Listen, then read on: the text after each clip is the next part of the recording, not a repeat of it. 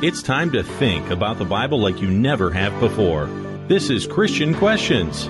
After the podcast, check out everything ChristianQuestions.com has to offer. Also see our weekly video series releases at ChristianQuestions.com slash YouTube. Now, here's your hosts, Rick and Jonathan. Henry David Thoreau once wrote, If you would convince a man that he does wrong, do right, but do not care to convince him. Men will believe what they see. Let them see.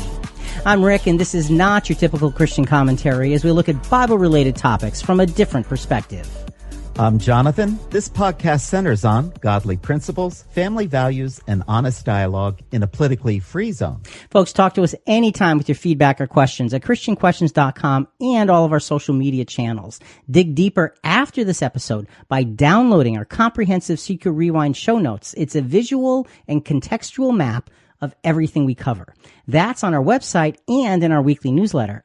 Plus, check out our YouTube channel. We put out cool content for all age groups with new videos every week, all available at christianquestions.com slash YouTube. So, Jonathan, what are we talking about tonight? Well, Rick, this is Contradictions Part 5. What profound secret does creation reveal? Our theme text is found in Genesis chapter 2, verse 4. This is the account of the heavens and the earth when they were created in the day that the Lord God made up earth and heaven. So again, contradictions part five. What profound secret does creation reveal? Genesis is the first book of the Bible and its foundation. It lays out for us the origin of the intricacies of our world as well as the origins of the human race. Morality is introduced and this book takes us through the very, the first few thousand years of the human experience. Genesis, particularly the creation account, is profoundly important to our understanding of God and our place in his universe. Critics of the Bible seem to love this creation account. They're quick to point out that in the very first chapter, the book presents itself as not only wildly contradictory, but clearly unscientific as well. Their conclusions are that it is simply a collection of tales and imaginations. Are they right? Well, coming up in today's podcast, what do you do when the book you've placed all your faith in gives cause for doubt on the very first page? In segment two, we look at the issues with the order of creation at the beginning of Genesis. The answer is logical if you're willing to see it. How do we as Christians handle the glaring contradictions between Genesis 1 and 2? These differences in the creation account are too big to ignore and not easily explained away. Well, in segments three and four, we take this conundrum apart examine the pieces, and then put it back together. And what we find is breathtaking. The answer to the serious questions about Genesis 1 and 2 harmonizing is not simply that they agree. It is that those two chapters are profoundly designed to work together. How do we draw such a powerful conclusion? Well, you have to stay with us for segments 4 and 5 to find out. Rick, does the creation account support fanciful stories to give the ignorant something to hold on to, or is it actually based in fact? Well, Jonathan, those are good questions. And to answer those questions, we brought Julie back. Hey, hello everyone. Julie, how are you? And just for the sake of listeners, as you answer the question of how are you, just tell us a little bit about who you are in relation to Christian questions. Well, one of my primary duties at Christian Questions is I volunteer to work on the team that produces the CQ Rewind show notes, which you talked about at the beginning. And if anyone uh, doesn't get these on a weekly basis, I highly recommend it. Uh, we every week we go ahead and take everything that you two have said and all every scripture that you've quoted, and we put it into a nice, concise format so that our listeners can go ahead and follow along visually while they're listening to the audio. And for this purpose, for ChristianQuestions.com, you can go there and search the word contradiction and get the other episodes in this contradiction series. Okay. So, and how are you, Julie? I'm very good. Oh, Thank oh, you. Okay. Excited about this program. Yeah, I'm excited to have you here with Jonathan and myself. So, so Julie, just let's very quickly walk through. We did, we did two previous episodes. We're doing four episodes in a row, a little mini series on contradictions. And in the last two episodes, we introduced contradiction principles. Let me just run through them with you and just give us a sense of what they mean. The first contradiction principle was deduce when flashback is being used as a literary device. Well, this is when things seem out of order. It might be going back in to fill in some more details. Okay, so you everything in the Bible is not written uh, um, consecutively. You have to understand um, that you might be doing a flashback, if you will. That's right. Next contradiction principle is is purpose. God uses various tools to accomplish His plan. And what might astound people is he can even use things like confusion and darkness as tools. So that was a very interesting point that we brought out a few weeks ago. And you, again, you need to hear the episode to see how that fits in. Another contradiction principle we talked about is distinguish between temporary emotion and eternal purpose. Well, you know, our temporary experiences here look bleak, but there's a big picture of God's ultimate compassion and mercy. And when you understand that big plan, it helps us to put in place those little temporary emotions that we have or that sometimes God has. Okay. And then finally, the final contradiction principle was always seek the larger context beyond any single account. Remember, various perspectives enhance true understanding. And that's especially helpful when studying the Gospels, where you had various witnesses to the event, and you need to kind of put them all together, and it gives us the full story. Okay. But can I just tell Jonathan a little bit about how today's questions were chosen? Sure. How were they? I want to hear it. So, Rick tasked me with finding discrepancies people have in the book of Genesis.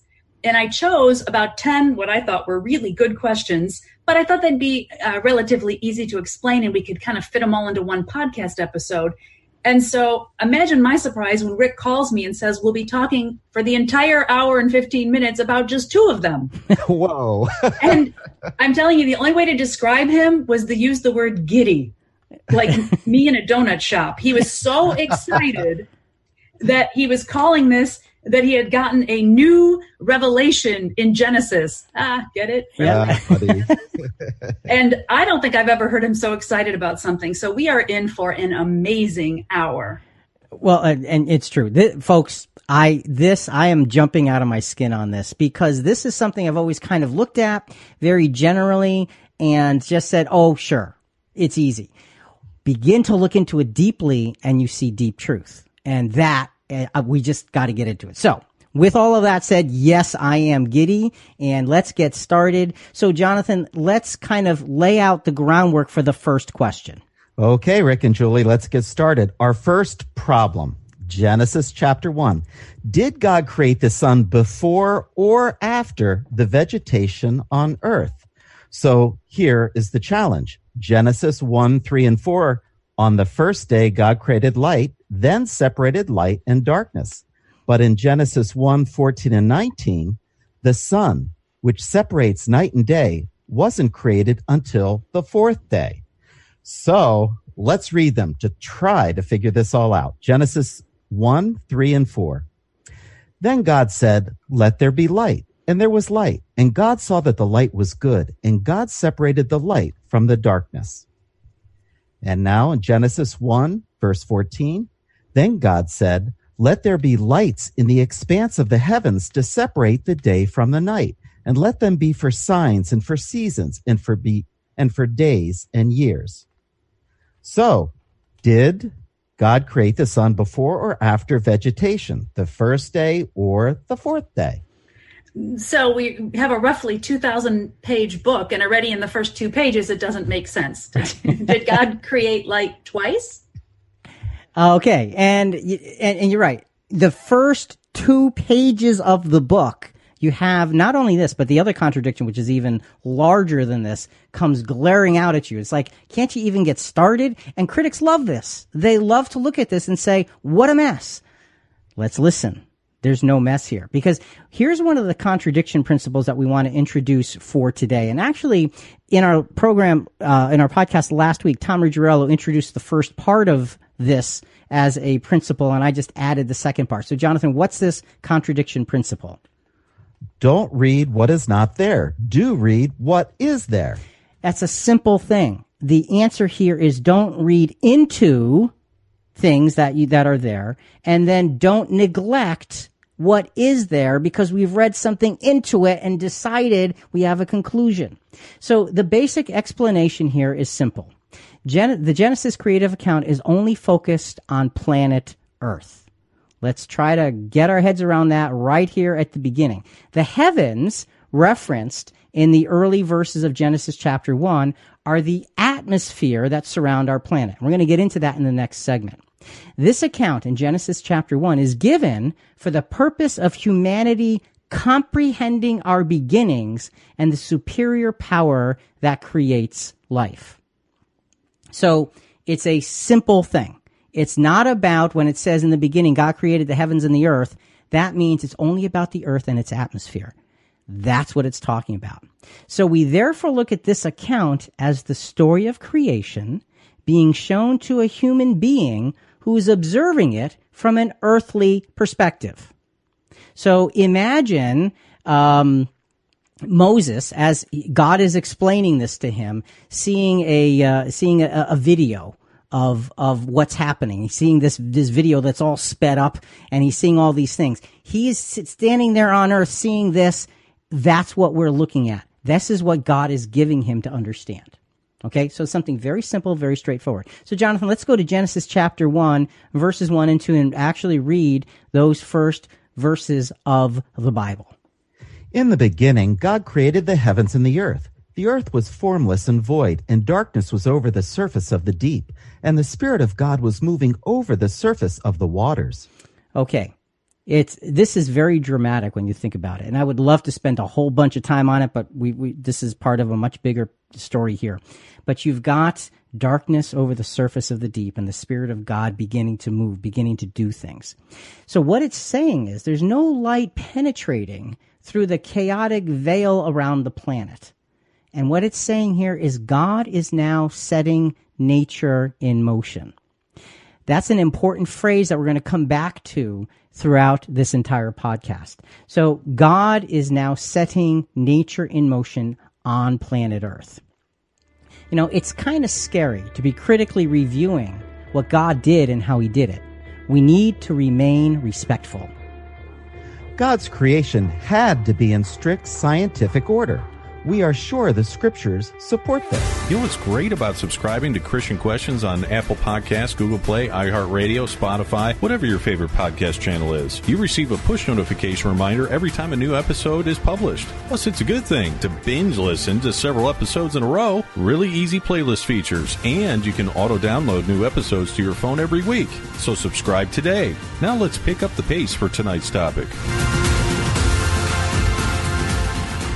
The thing that so many, especially critics, so easily forget is that God is the creator of science. His rules for the universe are what drive it in all of its vast and magnificent harmony. If we can accept this as fact, it becomes so much easier to grasp and appreciate the scriptural account of creation. So, creation is not counter to science. It follows the rules that God gave for science. Rick and Julie, what do you do when the book you have placed all your faith in gives you cause for doubt on the very first page? And I might just add, isn't that what the skeptics want you to think? Be hmm. doubtful. And and you know, you can see why they look at this with doubt because it just doesn't seem to make sense. And that's where we have to look to understand how the scriptures are written. So just getting back to where we ended the first segment, with God's spirit setting nature in motion, we can now see light being unleashed to do its natural work of establishing an environment to stimulate growth. Because that's what light does. Light stimulates growth. So, Jonathan, let's go back to Genesis chapter 1, and we read verses 1 and 2 at the end of the first segment. Let's read again verses 3 and 3 through 5. Then God said, Let there be light, and there was light. God saw that the light was good, and God separated the light from the darkness. God called the light day, and the darkness he called night. And there was evening, and there was morning one day. So, important note here. The, the, the, the command from God, let there be light, was not the creation of the sun. It was the introduction of the power of the sun into the formation of the environment of the earth. Let the surface see light. It's like opening a shade in a dark room. You say, wow, it's dark. And you open the shade and say, oh, look, it's light. The light was always there. You just couldn't see it. Julie? you know that sounds it's, it's a very primitive way to say it you know it, it and again it, the way you put it where he's talking he's showing this to moses so that moses could write this down right. in, in a language that moses could understand in a way that it would be communicated you know it's very primitive this was a water-based planet and in order to move forward with the next things that you needed the little microbes and the plants and all that, we needed light. Right. So the steps are there. Okay, that makes sense. Okay, so the sun was always there. This is what we're saying because when it says in the beginning, God created the heavens and the earth, it's not talking about the universe and the earth. And that's where so many people get this wrong. How do we know? How can we be sure that that's what it says? Well, let's go to the second creative day. Wait, wait. So, what? so are you saying that Genesis doesn't talk about the creation of the universe at all? No. That is exactly what I'm saying. It does not talk about the creation of the universe. Okay, see, that's mind blowing because I always assumed that we started out with the universe and then we worked to Earth. Right. But when it says he created the heavens and the earth, he's talking about the atmosphere around the earth. And we know that because in the second creative day, it, in, in the King James Version, it's called the firmament. In some translations, it's atmosphere or expanse. In the second creative day, this expanse, this firmament, the atmosphere was established. Now, having the atmosphere established, the appropriate combination of the elements could begin to feed growth. You need atmosphere to be able to feed the growth. Once the atmosphere was in place, it could be continued to refine, to be refined rather, in accordance with God's rules of nature. In the book of Genesis, um, it talks about this firmament or this expanse, and it says, and God called it heaven. So when you say God created heavens and the earth, he's defining in Genesis. He means the atmosphere. He doesn't mean way out there. It's the atmosphere that surrounds the earth. Okay? That's a big, big deal to understand that. This is just about the creation of the earth. So, so when science says that the planet is very, very old, you know, the rocks say it's how many thousands or millions of years old, we don't dispute that right. because the Bible doesn't drop in until this ball is already created. It could have been sitting there for millions and millions and millions of years with the universe until he decided to create man, and thus we're adjusting the perspective. This book is for man. Right. The book is not for someone else in the universe. Right.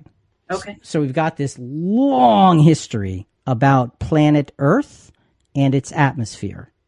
Okay. That's what this is about. That's all that this is about and everything contained therein. So Jonathan, there's an important note here we want to go over. What, what is it? You're right, Rick. The ending of a creative day signifies that the objective of that day was powerfully set in motion, not that there could be no more growth or change to that which was created. Okay, so the ending of a creative day doesn't mean that that creation of that day ends. And that might sound a little weird. Okay, so what's happening in each creative day then is God is setting um, like nature cycles, right. cyclical things. He's setting the first thing up and then it will continue to cycle itself like um, you know starting up a motor he starts he, he's pressing the button now the motor will continue to run run run run run by right. itself right and the, and it okay. warms up and then it can do other things and then you engage it to do this and that and the other so just because a creative day ends doesn't mean the creation that began on that day ended this is important to understand because God's creative effort just continues to go on and it overlaps. The ending of a creative day doesn't mean okay firmaments the, the, the atmosphere all done no there's a lot of development that happens over thousands and thousands and thousands and in many cases millions of years uh, afterwards. So let's touch on the third creative day. We're working our way up to the problem here. The third creative day. God sets in motion the appearance of dry land. With the power of the sun's shield uh, of the sun being shielded uh, it, nevertheless the life-giving force with an atmosphere conducive for growth, vegetation begins to flourish. So in this third creative day, you've got dry land. The sun is beginning to do its work. It's not pounding through the atmosphere. It's still kind of clouded, if you will, but it's doing its life giving work. And it says the waters were separated from the waters and the dry land appears. So it's the next logical process. Julie, you said this is a water based planet. And now you've got the water based planet showing land. Without land, you don't have vegetation and life. Obviously, that has to come. So this third created day, how long did it take? I don't know. Long enough. Long enough to have the planet ready for the fourth creative day. Okay, Rick, here's the problem the fourth creative day. Let's look at Genesis 1 14, uh, verse 14. And then God said, Let there be lights in the expanse of the heavens to separate the day from the night, and let them be for signs and for seasons and for days and years so you're bringing the problem up because I keep saying, well, there you have the sun has already always been there. The sun's always been there. And now God says, let there be lights in the expanse, in the atmosphere to separate the day from the night and so forth and so on. So it looks like to somebody who doesn't, is, isn't going to put this in, in, in order, it looks like God is deciding to create the, the, uh, um, lights, plural, in this fourth day after he separated light and darkness, which again doesn't make sense. After you have the atmosphere being established, after you have land appearing, and now he's creating these lights. Well, let's, Jonathan, actually, let's go and read verses 15 through 19 of Genesis chapter 1 to uh, finish the description of what God did. And then, and Julie, then we'll go back through and kind of reason our way through this. And let them be for lights in the expanse of the heavens to give light on the earth. And it was so. God made the two great lights, the greater light to govern the day, and the lesser light to govern the night. He made the stars also. God placed them in the expanse of the heavens to give light on the earth, and to govern the day and the night, and to separate the light from the darkness. And God saw that it was good. There was evening, and there was morning, a fourth day. So, Julie, when you when you you go through this, it really sounds like God is like creating these lights and the stars in the expanse. And like he made here's he here he's making the sun and here he's making the moon. Right. And the stars. Right. But that's not what it's saying. Okay? It's interesting. In Genesis 1 uh, verse 1 when it said and God said let there be light and there was light in Genesis 1:14, it says let there be lights. It's exactly the same words except it's plural.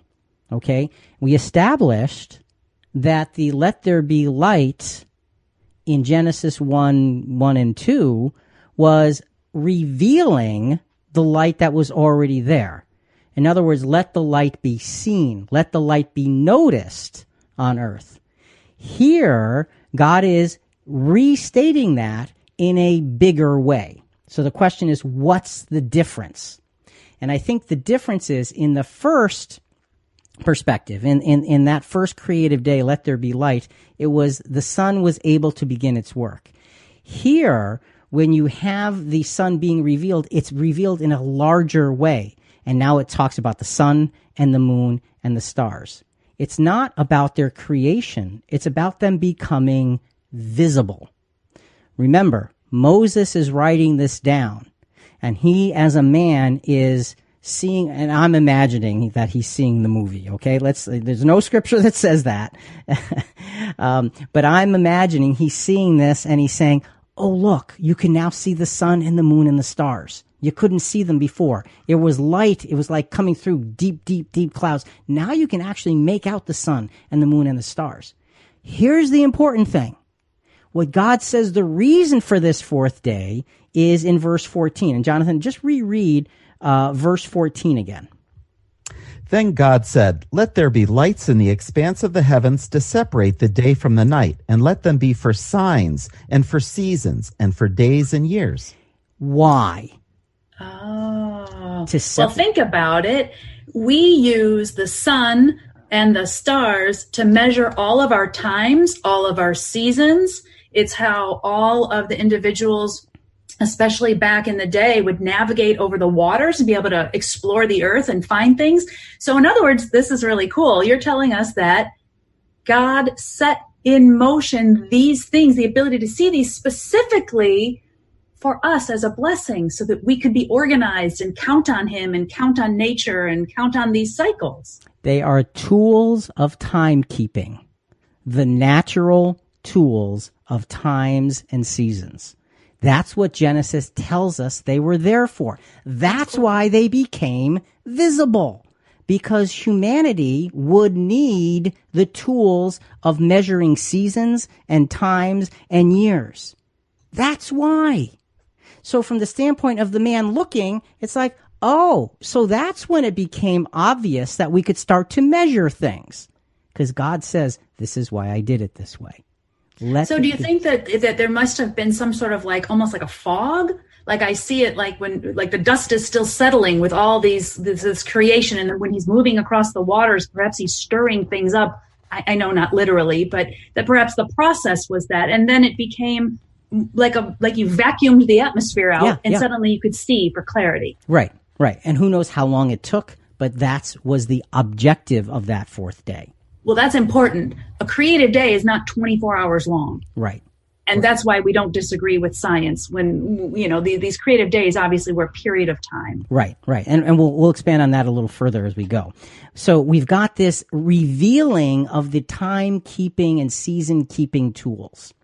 So, Jonathan, let's, let's go a little further. Sure. Some thoughts on the Genesis account being tailored for the perception of man. Some may say that's not scientifically correct. Well, Rick, this is a problem. And for those of us who look at this and say, well, if God is the God of science, like you say, he shouldn't have made it sound like he created them. He should have just said, I've made them visible for you. Well, he didn't make it sound like he created them. Pay attention, first of all. But, you know, here's the thing about being scientifically sound. So, so Julie, let, let me just, let me, let's make the point about this. Okay. Do you know what time the sunrise was today? Uh, I'm going to say probably somewhere around 6:50 a.m. Okay, and what time was sunset today? I'm going to say it was sometime around let's say 6:30 p.m. Okay. And what about the stars that in the sky? Have you ever tried to count the stars in the sky? I have, and there's a lot. okay. wow. Do you realize that everything you just told me is complete bunk when it comes to science? Well, that's not true though. Uh, absolutely is true. What do you mean? Because the sun doesn't rise and the sun doesn't set. If you want to be scientifically accurate, the sun is stable. Now it goes in its in its uh, in its course within the universe, but it's stable as far as we're concerned. We it, rise. We're moving right. around the sun. That's right. Oh, okay. So we say the sun rises and sun sets. It's not scientifically accurate, yet everybody says it. Why? And we know what we mean. Okay. And we know exactly what we mean. And the scar- stars are not in the sky. They're beyond the sky. See, so, you know, when you say, well, the Bible needs to be scientifically correct, we need to, we need to understand we see things from where we are and it's okay to recognize, oh, the sun rises in the east. Actually, no, the earth rotates. So it looks like the sun rises in the east, but the earth is actually rotating to meet the sun, which is already there. So where you are, so it's, it's you rising and setting, not the sun. And, and I just want to make one more point. Did you know that the sky is not actually blue?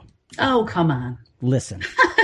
The sky is not blue. It's mostly transparent air, which is, at best, the color of whatever light it scatters. Sure, it does scatter blue light more than red light. In fact, the higher the frequency of light, the more it gets scattered by the atmosphere. So ultraviolet scatters more than blue, which scatters more than green, more than yellow, more than red, more than infrared. But still, only a tiny bit of light scatters, while most of it goes straight through, which is, you know, how the sun can light up the ground, why we can see the moon and stars through the atmosphere, etc. The sun itself actually emits a wide range of frequencies of light, and our human eyes perceive this particular combination as white or neutral in color. The vast majority of the sky appears bluish because sunlight that was trying to go somewhere else got scattered by the air and instead ended up in your eye. Bummer. It still has a wide range of frequencies in it, with slightly more blue than in white light, roughly the same amount of green, and less red. And don't get me started about the sun not being yellow, okay? The point is, science understands the sky isn't blue, but doesn't care that we see it as blue because that's how we see it. That's our perception of it. And Genesis 1 is written how we see it.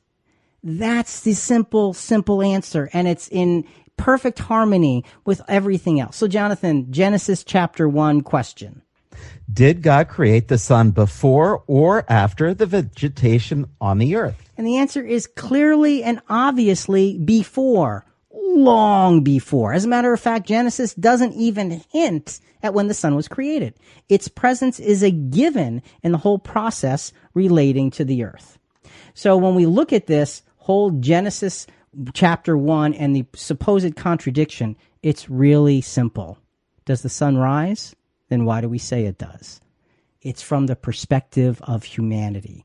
That's what we're really talking about here. All of this really puts biblical creation into a much clearer perspective. God's science and power are awesome. With the clarity of what Genesis 1 actually taught, how will we match it with Genesis 2? It's not Rick and Jonathan's style to talk about themselves, so I'm going to do it. Your Christian Questions random male voice guy. Let's play Did You Know? Both your hosts have full time day jobs and put a ton of time into this podcast as volunteers. They're also both volunteer pastors in their church, and they're longtime husbands and dads. So, safe to say they're pretty busy, but they love having weekly discussions with our listeners. So, make sure to reach out to us at ChristianQuestions.com with your questions or suggested topics. Now, let's take our discussion to the next level. So many have looked at these two chapters, Genesis 1 and 2, side by side and concluded that they simply cannot be talking about the same thing. At first glance, it's really easy to see their point. Genesis 2 seems confused and protracted as it utterly throws off the timing of man's creation from Genesis chapter 1. So we have this inherent difficulty when you turn from the first chapter to the second chapter. So, Rick and Julie, how do we as Christians handle this glaring contradiction between Genesis 1 and Genesis 2? So, Jonathan, in order to handle it, let's lay it out really specifically. So, this segment is just to lay out what the contradiction looks like. So, Jonathan, take us through the process of Genesis 1 and uh, was and the question obviously is was Adam created before or after trees and birds and animals and Eve? All right, verses 11 and 13. Then God said, "Let the earth sprout vegetation, planting yielding seed, and fruit trees on the earth bearing fruit after their kind with seed in them." And it was so. There was evening and there was morning, a third day. And now let's move on to verses 20, 22, and 23. Then God said, Let the waters teem with swarms of living creatures, and let birds fly above the earth in the open expanse of the heavens. God blessed them, saying, Be fruitful and multiply, and fill the earth in the seas, and let birds multiply on the earth. There was evening and there was morning, a fifth day. And that brings us, that leads us to the sixth day, at the beginning here in verse 24. Then God said, let the earth bring forth living creatures after their kind, cattle and creeping things and beasts of the earth after their kind. And it was so. And let's go to the end of the sixth day in verses 27 and 31. God created man in his own image. In the image of God, he created him, male and female, he created them. God saw all that he had made, and behold, it was very good. And there was evening and there was morning, the sixth day. So, Jonathan, what you read was the obvious order of events in Genesis. That's correct, Rick. So you've got vegetation on the third day. You've got the birds and the fish and so forth on the fifth day. You've got the cattle and creeping things at the beginning of the sixth day. And then you've got the creation of Adam and Eve at the end of the sixth day. Right. So obviously, in accordance with Genesis chapter 1, man, humankind, Adam and Eve were created after all those other, other things. Although in this account, it seems like uh, Adam and Eve were created at the same time. It kind of it's, it's like yeah, it kind of does. Yeah.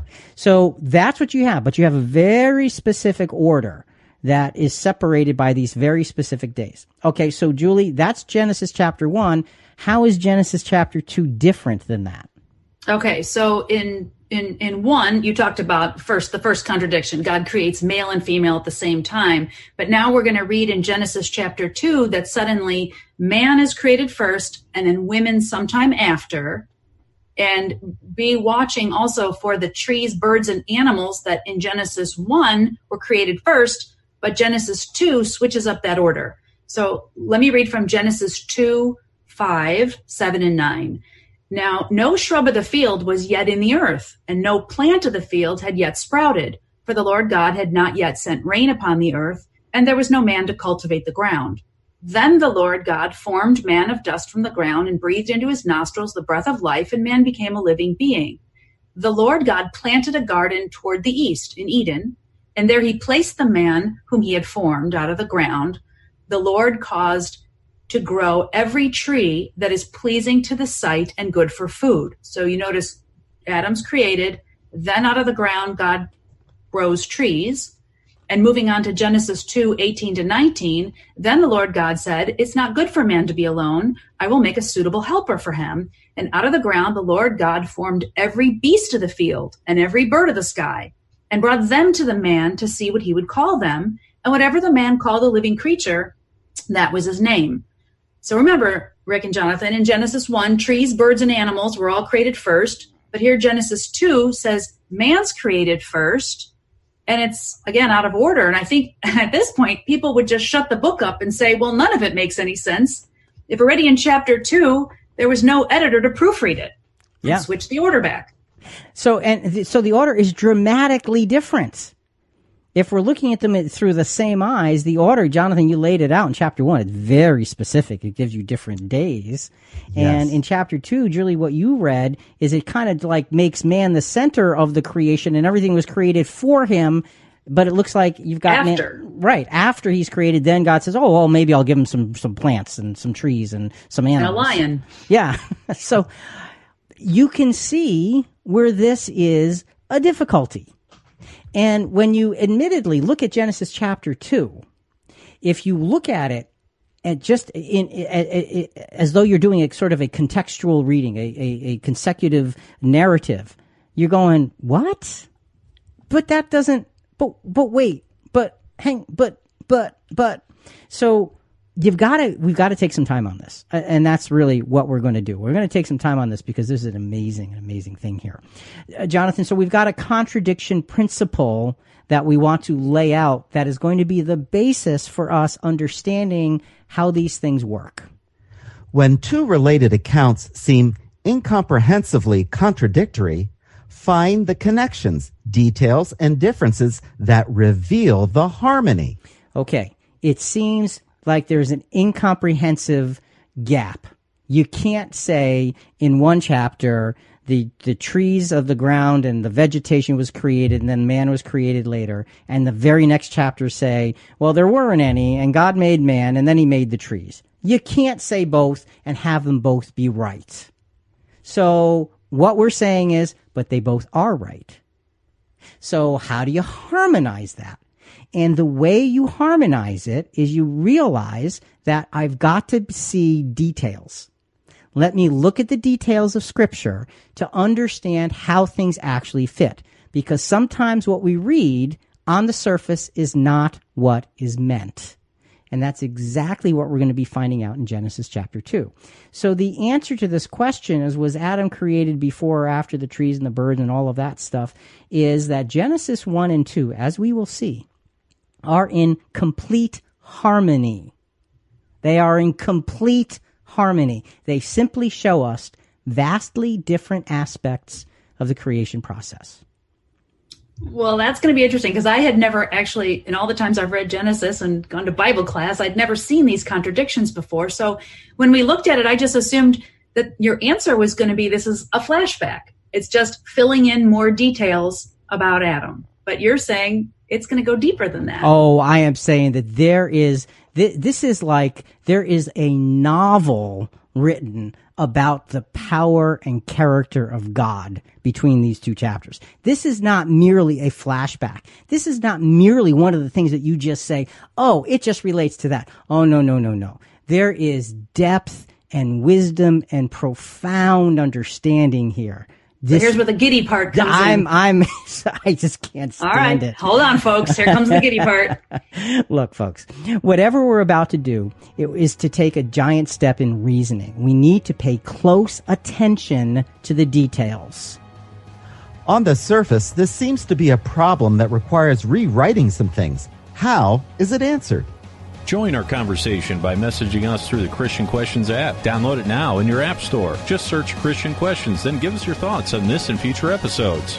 Now, let's take a CQ deep dive. As with other supposed and difficult Bible contradictions, this issue requires digging deeply beyond where most any critic would care to go. The beauty of this is that if we really pay attention, we see God as He really is. And the answer becomes not only obvious, it is stunning in its beauty as well. So I am telling you flat out that, and, and, and Jonathan, when I was talking to Julie earlier during the week, this, this, this, this study swept me right off my feet because the answer to me was so profound and so, so wonderful. I could not get over it. And that's why I said we're changing this whole thing because there's so much here. So go ahead. How do we take this conundrum apart, examine the pieces, and put it back together? So, Rick and Julie, every mention of God in chapter one of Genesis shows the word for God is Elohim, which means deity. Why is that? Well, what Genesis chapter 1 is showing us is we see God's, the God of sheer power driving the creative process. So, Jonathan, let's just touch on a couple of those Genesis 1 scriptures. In the beginning, God, Elohim, created the heaven and the earth. And verse 27 So God, Elohim, created man in his own image. In the image of God, Elohim, created he him. Male and female created he them. So, Rick, why are we stressing this word Elohim? It is showing that God is above and he's mighty. And throughout the entire chapter of Genesis 1, wherever you see the word God, it's that specific word. It's showing his strength and his power that is above and beyond anything we can imagine. Now, here's the thing about Genesis chapter 1. Genesis chapter 1 tells us the who of creation, the what of creation, the when of creation, the where of creation, and the how of creation. What Genesis chapter 1 doesn't tell us is the why of creation. That's left out. It's just showing you here's how it happened and here's the order in which it happened. And it's mighty and it's powerful and it's profound and it's scientific and it's natural. But there's no expression of the why of creation. So, what do we have to do with that? Julie, what about Genesis 2? Well, so what I see is in Genesis 2, this is where it starts to introduce God in a whole new way. So throughout the second chapter, whenever we see God mentioned, it's two words, not just one. And so that's it, it introduces the words Lord God, uh, Jehovah God. And now it seems like we not only have the God of power, but we have a God of relationship because now there's an intimacy he's going to pull down and show us what he means to us as humans. So he's going to show us the why. The why. That's really that's really profound that we were missing the why of creation in Genesis 1 and so now we're going to go into it in Genesis 2. So Genesis 2 is is a little interesting. So here here's a little tip just to get us started. Oh, if you open your Bible to Genesis 2 4, and that's our theme text, that's really where chapter 2 starts. Uh, verses 1 and 3 of our chapter 2 is still going into the seventh day, that grand overall record of creation. And some people might not know this, but these chapter divisions in the Bible are arbitrary. They were inserted by this Roman cardinal named Stephen Langton back in the 13th century. And he took the Latin version of the Bible called the Latin Vulgate and he broke it into these manageable long paragraphs. And the scholarly communities adopted this And before the printing press, the Wycliffe English Bible first used these chapters. The numbers that we see didn't get adopted till the 16th century. And while most chapter breaks make sense, this one in Genesis is especially infamous as being poorly placed. Mm-hmm. So it, it, again, it's arbitrary. So we're going to start off with Genesis 2 4, because that's where this full creative days ended. And now we're going to start something new with this Lord God. So let me read Genesis 2 4, our new beginning point. These are the generations of the heavens and the earth when they were created in the day that the Lord God, Jehovah Elohim, made the earth and the heavens. And moving on to Genesis 2:22, and the rib which the Lord God, that's Jehovah Elohim, had taken from man, made he a woman and brought her unto the man. So this difference. Now we're not just God, we're Lord God. Okay, so what we're seeing in Genesis chapter 2, like you said at the very beginning, it's introducing God in a whole new way. We're not, Genesis 1 allowed us to see his power, the power of the creative process. Genesis 2 is opening us up to see his heart, the relationship part, and the why of the creative process. So this is important. We see now his heart. We first saw his power. So with this marked difference in mind, we can examine the questionable parts of Genesis chapter 2. And as you said, Julie, the first three verses of Genesis 2 show God's magnificent work was complete. And you said, and rightfully so, these verses actually end the chapter 1 narrative. So, Jonathan, let's just go through Genesis chapter 2, verses 1 to 3, and essentially end the narrative of the first chapter. Thus the heavens and the earth were completed and all their hosts. By the seventh day, God completed his work which he had done, and he rested on the seventh day from all his work which he had done. Then God blessed the seventh day and sanctified it, because in it he rested from all his work which God had created and made. In those verses, the word God is used three times, and it's just Jonathan, like you you, you said at the very beginning of the segment, it's that word Elohim. That's right. So it's not about Lord God, but about God in the seventh day, and now he's done with the work and he rests. Now we're presented with this new viewpoint, Julie, that you introduced to us just a few moments ago. So far, and this is really interesting, and I'm going to ask you to reread, uh, Julie, I'm going to want you to reread this one, uh, Genesis 2 4, because so far it was about the creation of the heavens and the earth. That's what Genesis 1 was about. And they were made by the mighty God. And now we're going to see why the Lord God, not just mighty God, but the Lord God made earth and heaven. So, Julie, just let's go to Genesis chapter 2, verse 4 one more time. This is the account of the heavens and the earth when they were created in the day that the Lord God made earth and heaven. Okay, wait. So what you notice is it was heavens and the earth, and it just switched over to earth and heaven, right. all in the same sentence. Um, so if any of our listeners are confused on this and you can't visualize this, Again, in about a week after this program, the CQ Rewind show notes will be available. Go ahead and download it from our website or sign up for to receive the weekly newsletter, and we'll send them to you as soon as they're hot off the press. And you can follow along with this and see how it goes from heavens and earth, and suddenly it switches to earth and heaven.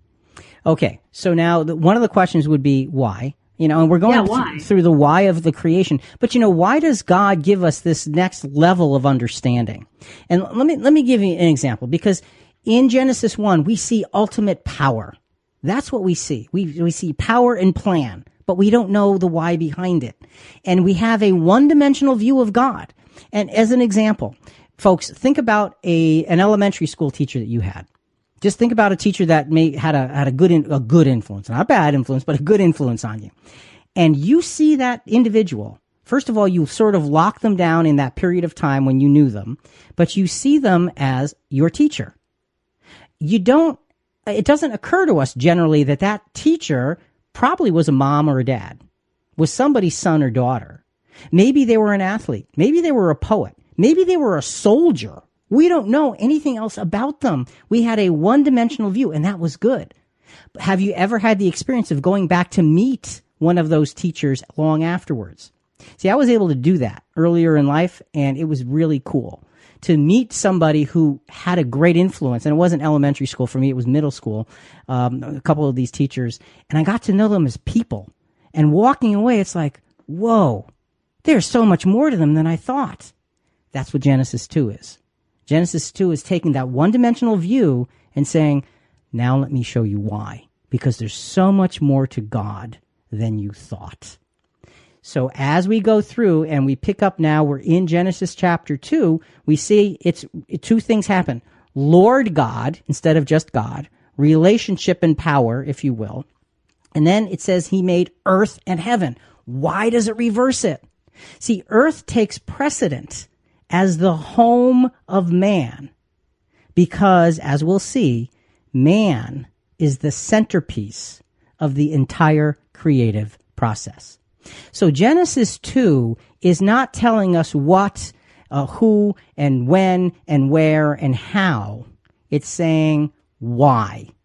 It's saying, I'm now going to talk to you about earth and heaven. Earth first, because it's the home of man. And I did all of this for you.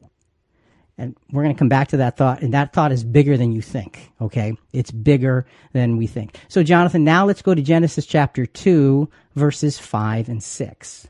Now no shrub of the field was yet in the earth, and no plant of the field had yet sprouted, for the Lord God had not sent rain on the earth, and there was no man to cultivate the ground, but a mist used to rise from the earth, and the water of the whole surface of the ground. So the attention goes to plant life in Genesis chapter 2 verses 5 through 6. This is one of those contradiction verses, okay? It goes to plant life and the connection of man as the centerpiece of its cultivation. God is not doing this as a consecutive order approach. He's saying, I'm going to talk to you as your God, as the one you have a relationship with, as to why all of this was put in place.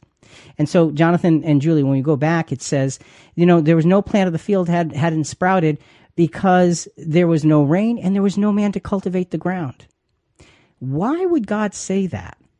It's not. He's not talking about the order of creation. He's talking about the importance of man being part of the actual earth, of being the one to cultivate the plants. Did you ever notice that vegetables and fruit trees and so forth need our cultivation for them to be able to produce properly? That's by design. So God is saying that when I created the vegetation, it was going to need cultivation. And I created it that way because you, Adam, and your family were going to be the ones who would make that work. I'm giving you these things to work with, and you can actually put your hands on them and make them productive. And you're part of the productivity of what will eventually feed you.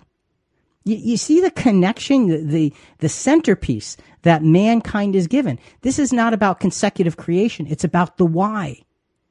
Vegetables and, and fruit trees and so forth need our attention.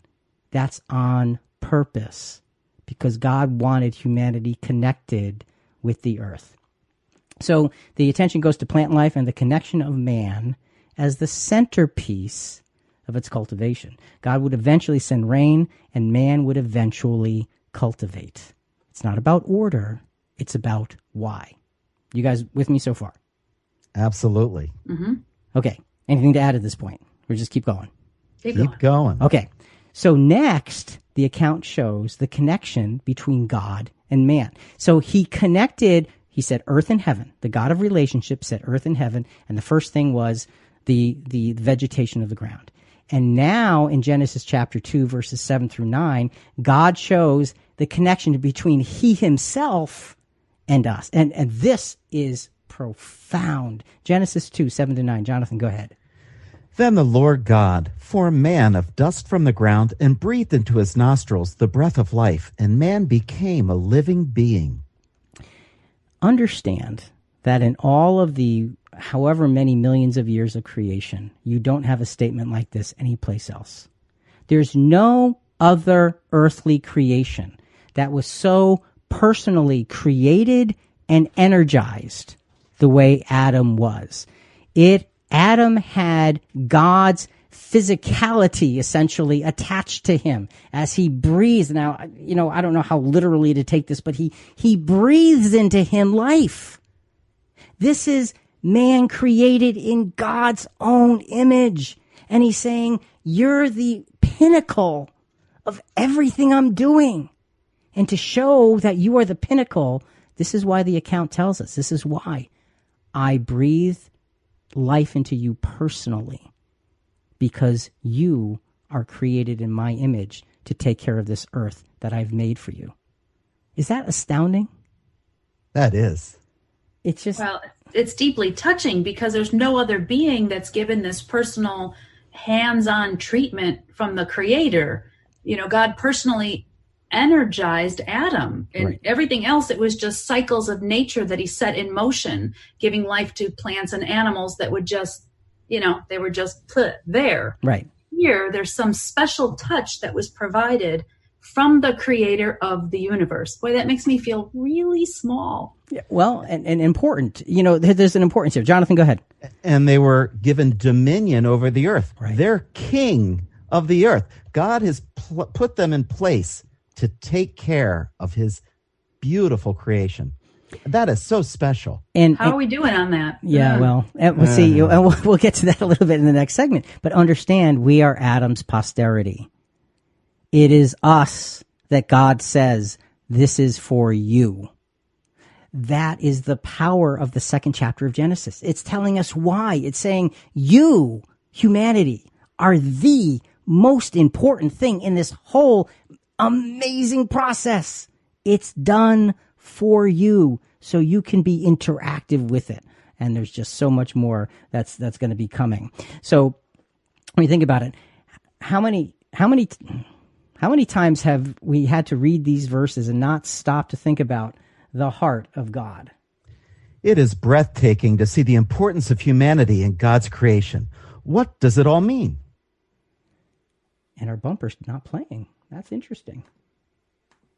Well, that's kind of an odd thing to have happen. uh, you know what, folks? Just give me one second here, okay? That was longer than a second, wasn't Yeah, it, Julie? I'll, I'll be I'll be the bumper. And Rick and Jonathan, I gotta get really low for our. We're uncovering the truth, scripture by scripture, while gathering information from across today's media landscape with our vast CQ team of contributors. We want to hear from you, our listeners, for more contribution to our conversations. Talk to us at ChristianQuestions.com or message us through the Christian Questions app, and our producers may read your comments over the air. Let's continue working through our topic with all our tools. We're reviewing the evidence. Now let's put it together. This is a classic lesson in reviewing evidence from an appropriate viewpoint. If we're truly committed to truth when we look for it without agenda, to see the logic of God's creation and then to easily laugh it off, uh, laugh off the deeper meaning we're uncovering, shows a serious lack of integrity. And that's not what we want to do here. We want to have integrity as we look into the scriptural accounts and try to put them in order and help them to be understandable to the average person as we go through these things. So let's continue with this theme of God creating all of these things for humanity. And Genesis chapter 2 showing us not a consecutive a chain of events, but showing us why. And he explained, you know, I cre- I, I, I created uh, vegetation to eventually need watering from the sky. Now we know it didn't rain till after the flood, but it explained in Genesis 2 that this mist came up from the ground until such time. Okay. Uh, but it also said that it needed man's touch. It needed cultivation. So let's get going through to, to the next point. God doesn't stop with the personal connection. Now, he had a very personal connection creating Adam. Man was the reason for the entire creative effort. So let's go to Genesis chapter 2, uh, verses 8 and 9. Jonathan, go ahead. The Lord God planted a garden toward the east in Eden, and there he placed the man whom he had formed. Out of the ground, the Lord God caused to grow every tree that is pleasing to the sight and good for food. The tree of life also was in the midst of the garden, and the tree of the knowledge of good and evil. So it's interesting. Again, in Genesis 2, from verse 4 on, every time God is mentioned, without exception, it says the Lord God. Okay? You're being reminded this is the God of relationship. This is why Genesis 1 happened. In all of its in all of its grandeur, this is why. And now we get into this planting of this garden, this beautiful garden. And he places Adam into this garden. And you've got trees that are pleasing to the sight. So, so God again connects man and plant life. But this time, it's in the pristine garden. And this shows God's love for his human creation. He gave them the beautiful garden, not just the vegetation to work with from scratch. So, so there's a, a lot here as, as we develop the story of Genesis chapter 2. Thoughts on this? Well, I, I love the, the fact that the tree of life is this special tree in the Garden of Eden that gives perfect health and vitality to Adam and the rest of the human creation. That's what it was there for. And what a loving father to say, I'm taking such great care of you that you are going to be healthy and, and, and moving forward in, in this beautiful world. So you've got this tree of life that gives them everything that they need, along with with the other things. And the, the one of the things that that's really important here, in, in terms of every tree that is pleasing to the sight and good for food, did God have to make them pleasing to the sight? No. Did He have to make them all those different colors? No. Yes. How yes. about the fruit? All those different flavors. Why?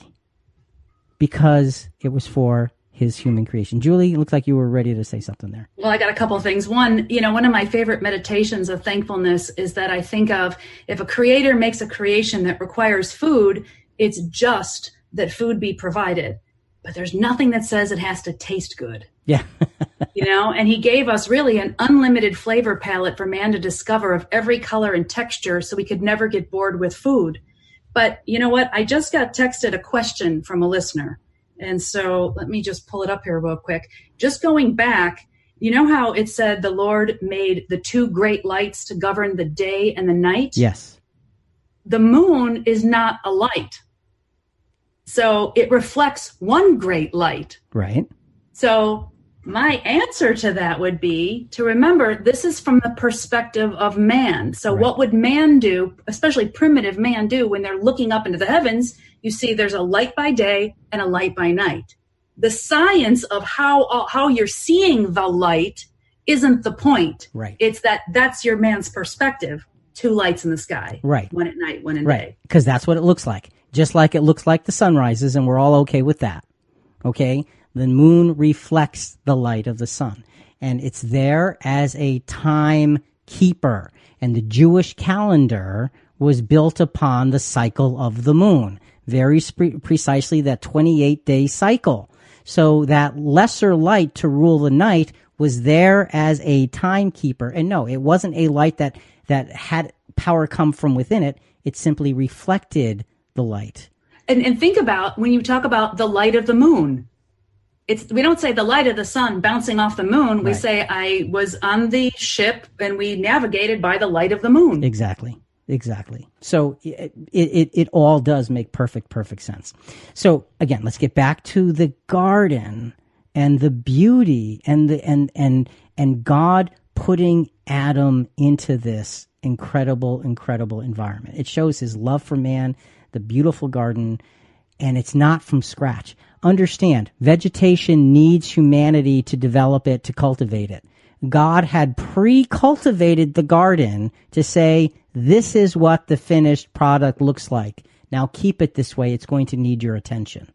It's a beautiful, beautiful picture. And, you know, and Trish, my wife just handed me a note saying, talking about bringing forth a child, you know, and it is, it's an amazing gift as a parent. And, you know, you can't even imagine it when you have, when you have that child and you, I tell you, you you're, you know, the wife does all the work, okay? But if you get to be there like I was three times and you witness the birth of that child, it is like this miracle of life that you have had a part in creating. That is a minuscule picture of what God did and felt the beauty of that creation. So let's continue then with this lavish gift of the garden. Okay. And the dominion required uh, that Jonathan you had mentioned earlier, the dominion in the garden required both obedience and maintenance. So now adding to the personal connection to the earth and God's personal attention to humanity, we're now going to um, give God's personal attention to humanity in terms of what they do. God gave personal attention in terms of, of, of breathing into us the breath of life. Now let's go to Genesis 2, 15 and 17, 2, 17. Then the Lord God took the man and put him into the Garden of Eden to cultivate it and to keep it. The Lord God commanded the man, saying, From any tree of the garden you may freely eat, but from the tree of the knowledge of good and evil you shall not eat, for in the day that you eat from it, you will surely die. And uh, Rick, a real quick point here. Uh, this could be pulled out as well. If Adam ate the fruit, he should have died that day. So there's another contradiction. Yeah well, well, let's let's back up a little bit. Um, a day, as Julie mentioned earlier, is a period of time. A day to the Lord is a thousand years, because Peter told us that in Second Peter three eight. So Adam died before he reached 1,000 years. He lived actually 930 years, which we can prove in Genesis 5 4.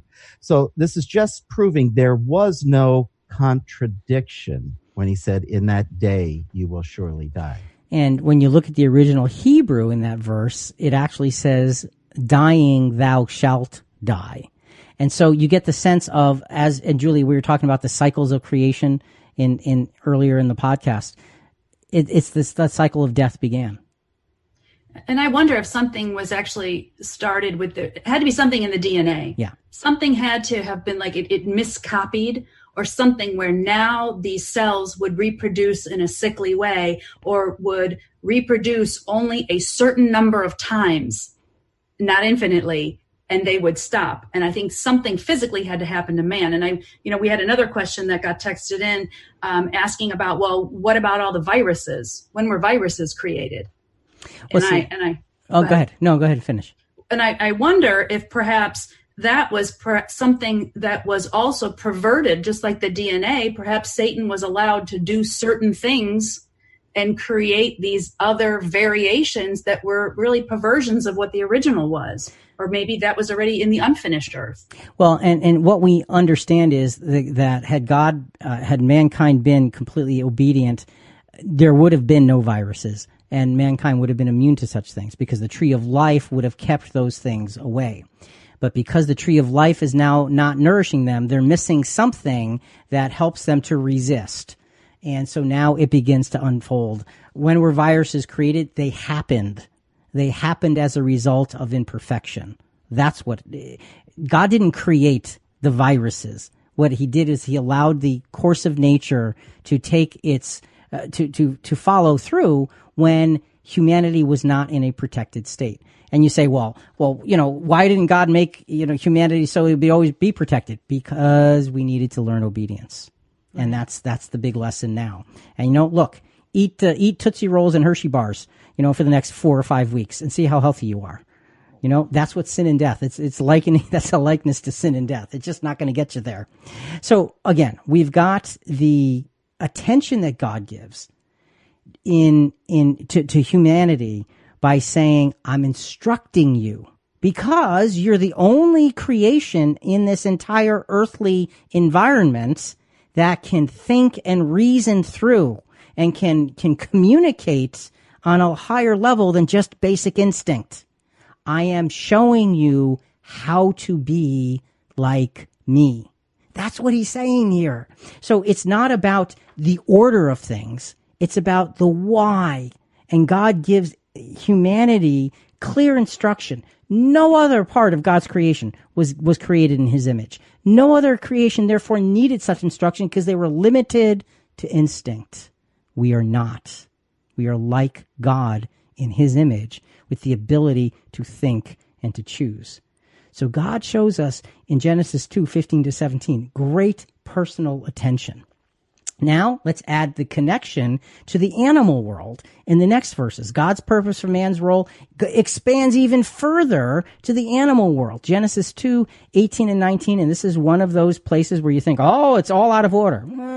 Let's read it and then let's put it in in in in, in a way to, that we can really easily understand it and understand it. Jonathan, go ahead. Then the Lord God said, It is not good for man to be alone. I will make him a helper suitable for him.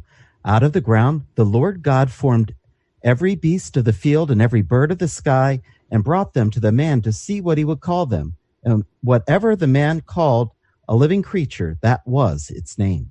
So the connection between man and animals shows Adam is clearly above them. And Jonathan, as you said, has dominion because Adam designates their names. Now, here's the thing. It says, the Lord God formed every beast of the field and every bird of the sky and brought them to the man. He is not showing us an order of things. He's showing us why. He's showing us that you've got man and he brings the animals to him. He formed them for man. It's not showing us the order. It's saying man is the pinnacle of my earthly creation. I'm bringing the other breathing creatures before him to establish the relationship between them, and they will be subservient to the man. So it's not about order, but it's about putting the why, saying, look at what else I've given you. I've not only given you the plants of the ground and the trees to eat from, but I've given you these animals as companions. I mean, think about that. It says, wow. Uh, you know, the animal kingdom was created to be companions for humanity. That's incredible. He doesn't just give us this stark earth and say, here, go figure it out. He lays it out. This is the epitome of a loving father. And with all of that, with all of the beauty that God gave man, something was still missing. Julie, you wanted to add something here, I think. Um, well, so this is what the contradiction is. You know, ad- animals are created after Adam, which contradicts Genesis 1. But we're saying that's not the point of Genesis 2, is not to say it's a, it's a chronological record. It's now here are the gifts that, that mankind is being given from this Lord God creator. Right. So it's Genesis 2 is not about the order of creation. It's about the why.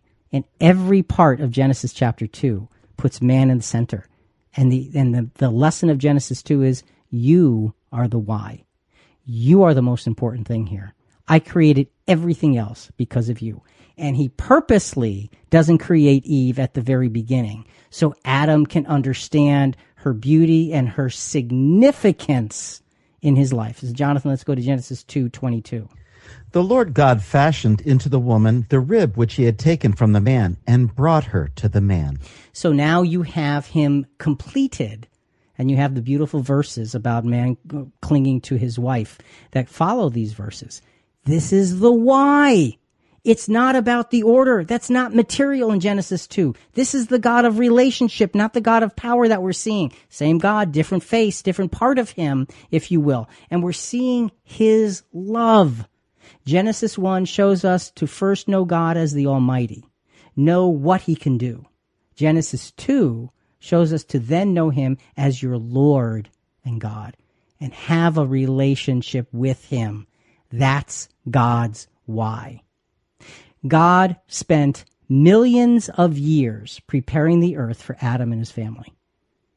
When we, you know, somebody's birthday comes up, you buy a card or you send them a text or you write them an email or and, and you, you think a few minutes or you buy them something on Amazon or whatever it is. And we take a few minutes and we're thoughtful. God, for millions of years, thought about the end result of man. Talk about thoughtful. Talk about loving. Talk about pre planning. That's why Genesis 2 exists. It shows us this. Now we can see more clearly God's reasoning and his requirements for these high standards. Let's go to Exodus chapter 20, verses 1 to 5, when God gives the law. Then God spoke all these words, saying, I am the Lord God, who brought you out of the land of Egypt, out of the house of slavery. You shall have no other gods before me. You shall not make for yourselves an idol of any likeness, or what is in heaven or on the earth, or beneath the earth or under the earth. You shall not worship them or serve them, for I, the Lord God, am a jealous God, visiting the iniquity of the fathers on the children, on the third and fourth generations of those who hate me. Rick, I have a question. Go ahead. So, what is the best way to explain that Genesis 1 and Genesis 2 fit together in honoring our Heavenly Father? Well, I think that's the best way to explain it is to say they fit together to honor our Heavenly Father. They show us his immense power and they show his immense reason. And in Exodus, it says, I am a jealous God. Why is he jealous? Because he spent millions of years preparing for mankind. And we are here and he wants our loyalty because that is what's best for us. That's how he created us. It's a beautiful, beautiful picture. So not only are Genesis 1 and 2 in harmony with one another, they need each other to tell the story of the greatness of God. It's different dimensions of the same God. Genesis 1 shows us his unfathomable power, and Genesis 2 shows us his tender-hearted love for humanity. He made the world for us. That's why. That's the whole reason for Genesis 2. It's not about chronological happenings. It's about the plants were there so you could cultivate them. It's about the animals are there so you could have them as companions and you could name them. And I gave you your wife so you would be complete. I breathed into you life personally because you are the most important thing to me in this entire earthly creation. Julie, any final thoughts as we wrap this up? Uh, well, you know, I'm I'm grateful for this mini series that we're doing on contradictions, and I think the ironic part is instead of making our faith waver, it's actually strengthening because the deeper we look, the deeper the lessons and the deeper the appreciation. So I'm I'm I'm I'm grateful to be part of this.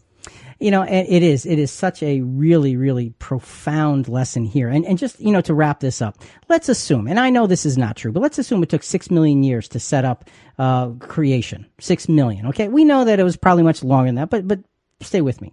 We've, mankind's physical history has been for 6,000 years. Okay. And we say, wow, God has forgotten us. You understand that 6,000 years is one one thousandth of 1% of 6 million. It's a process. We're in the midst of the creative process with the obedience part. Do you think God has got it under control? He had the last several million years under control. I can assure you, according to scripture, He's got this under control and it will bring exactly what He wants. That is the God of Genesis 1, the God of power, and the God of Genesis 2, the same God showing us His relationship to us his incredible fatherly love. Think about it. Folks, listen, we really do want to hear from you. Give us your feedback or send us your questions on this episode and other episodes at ChristianQuestions.com. Also, a big part of spreading the word about our program is subscribing to Christian Questions in iTunes or Apple Podcasts or Google Podcasts, Stitcher, whatever your favorite podcast channel is. Please rate us and review us. We greatly appreciate it. And coming up next week, Contradictions Part 6 Do the accounts of Jesus' life contradict themselves? You can already guess some of the answers, but the question is do you know why the answers exist? Talk to you next week.